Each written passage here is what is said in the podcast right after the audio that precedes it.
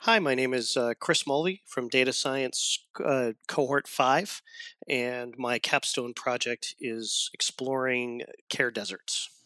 Okay, we'll talk about that. Well, first of all, I got to say, it's nice to reconnect because we've actually done one of these podcasts before. So, you know, take us back though. For someone who might not know your story, you know, real briefly, you first went through a, a previous cohort and that is how you got the job you're at now, right?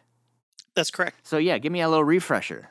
Okay, I was uh, I was a student in the uh, full time data analytics cohort two, and my uh, demo day I demoed with uh, an analyst that I ended up working with at Perception Health.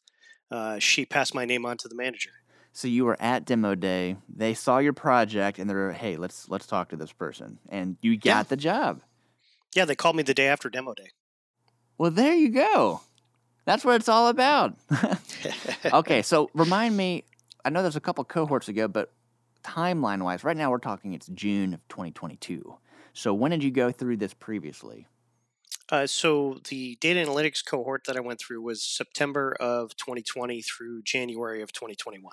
Gotcha. And as another recap, so you were in the Navy 21 years after the Navy, airline pilot until COVID. And so you were part of that whole class of, of, of like a workforce kind of rethinking hey, what do I want to be doing? Yep. And that's what led you to that. And uh, so exciting. And now you go through NSS again. So now it's sort of like to level up what you already had, right? That's correct. Yeah.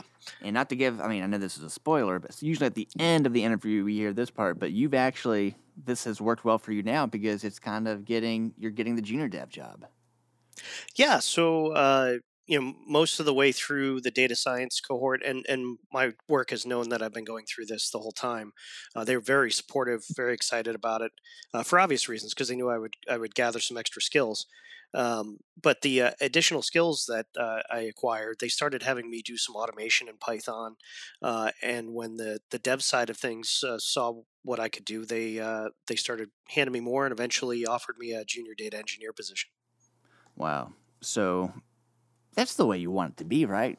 Job, you know, being supportive, wanting to get the leveled up skills, you can bring that in, and uh, that's that's awesome. Very Oh, cool. yeah. Well, good deal. Well, I would, a, I'm just so excited for, but b, I still would love to hear about what you've been working on, and and maybe what you've learned this round of maybe what you maybe were surprised by, or maybe what you were maybe not expecting going through again of just this particular um, cohort. So, yeah, tell me about what you've been working on. Sure. Uh, so my capstone uh, started out as a discussion at work. We were trying to figure out a way to do some uh, social determinants of health work, and care deserts came up, and I said that that was pretty interesting to me, and so I asked if I could use some of the data that we had, some claims data from work, uh, to try to build out my capstone project. Uh, ultimately, what it ended up being was a methodology to begin an exploration of care deserts. It's a it's a big subject, so it's going to take a long time than what you know longer than what I had for this project in the class. But um, I think I think it's really opened the door for us to do more work at my job uh, to build it out. But uh, ultimately, what it came out to was a, a map based tool. Uh, I based it all in Tennessee. Uh, that plotted all the hospitals in Tennessee and then the 30 minute drive time from them uh, so we could see what zip codes fell outside of 30 minutes of a hospital in the entire state. Uh, and then over that, I laid a couple of layers that had to do with uh, median income and uh, uh, car ownership, and also uh, single person households and whether or not they had a car. Because I thought that was an important factor. You know, if somebody's over 30 minutes from a hospital and they don't have a car, they live by themselves, nobody's going to come give them a ride. Uh, that's that's an important thing to look at because people could be in a really bad way. Definitely. Now, going through this project, you already had, you know, some familiarity going into this. So, did you, you know, having that background already, did you enjoy this more or what was that like for you? Compared to going through this when you had, you know, this was totally new.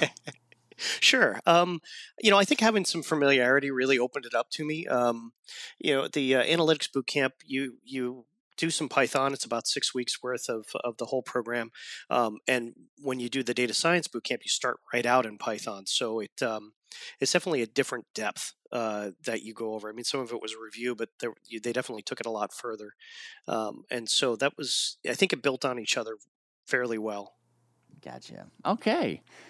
I love it. Anything else you want to add on this particular project? Maybe maybe the technology, or I mean, you covered it pretty well already. But just sort of curious if there's anything else you'd want to touch base on.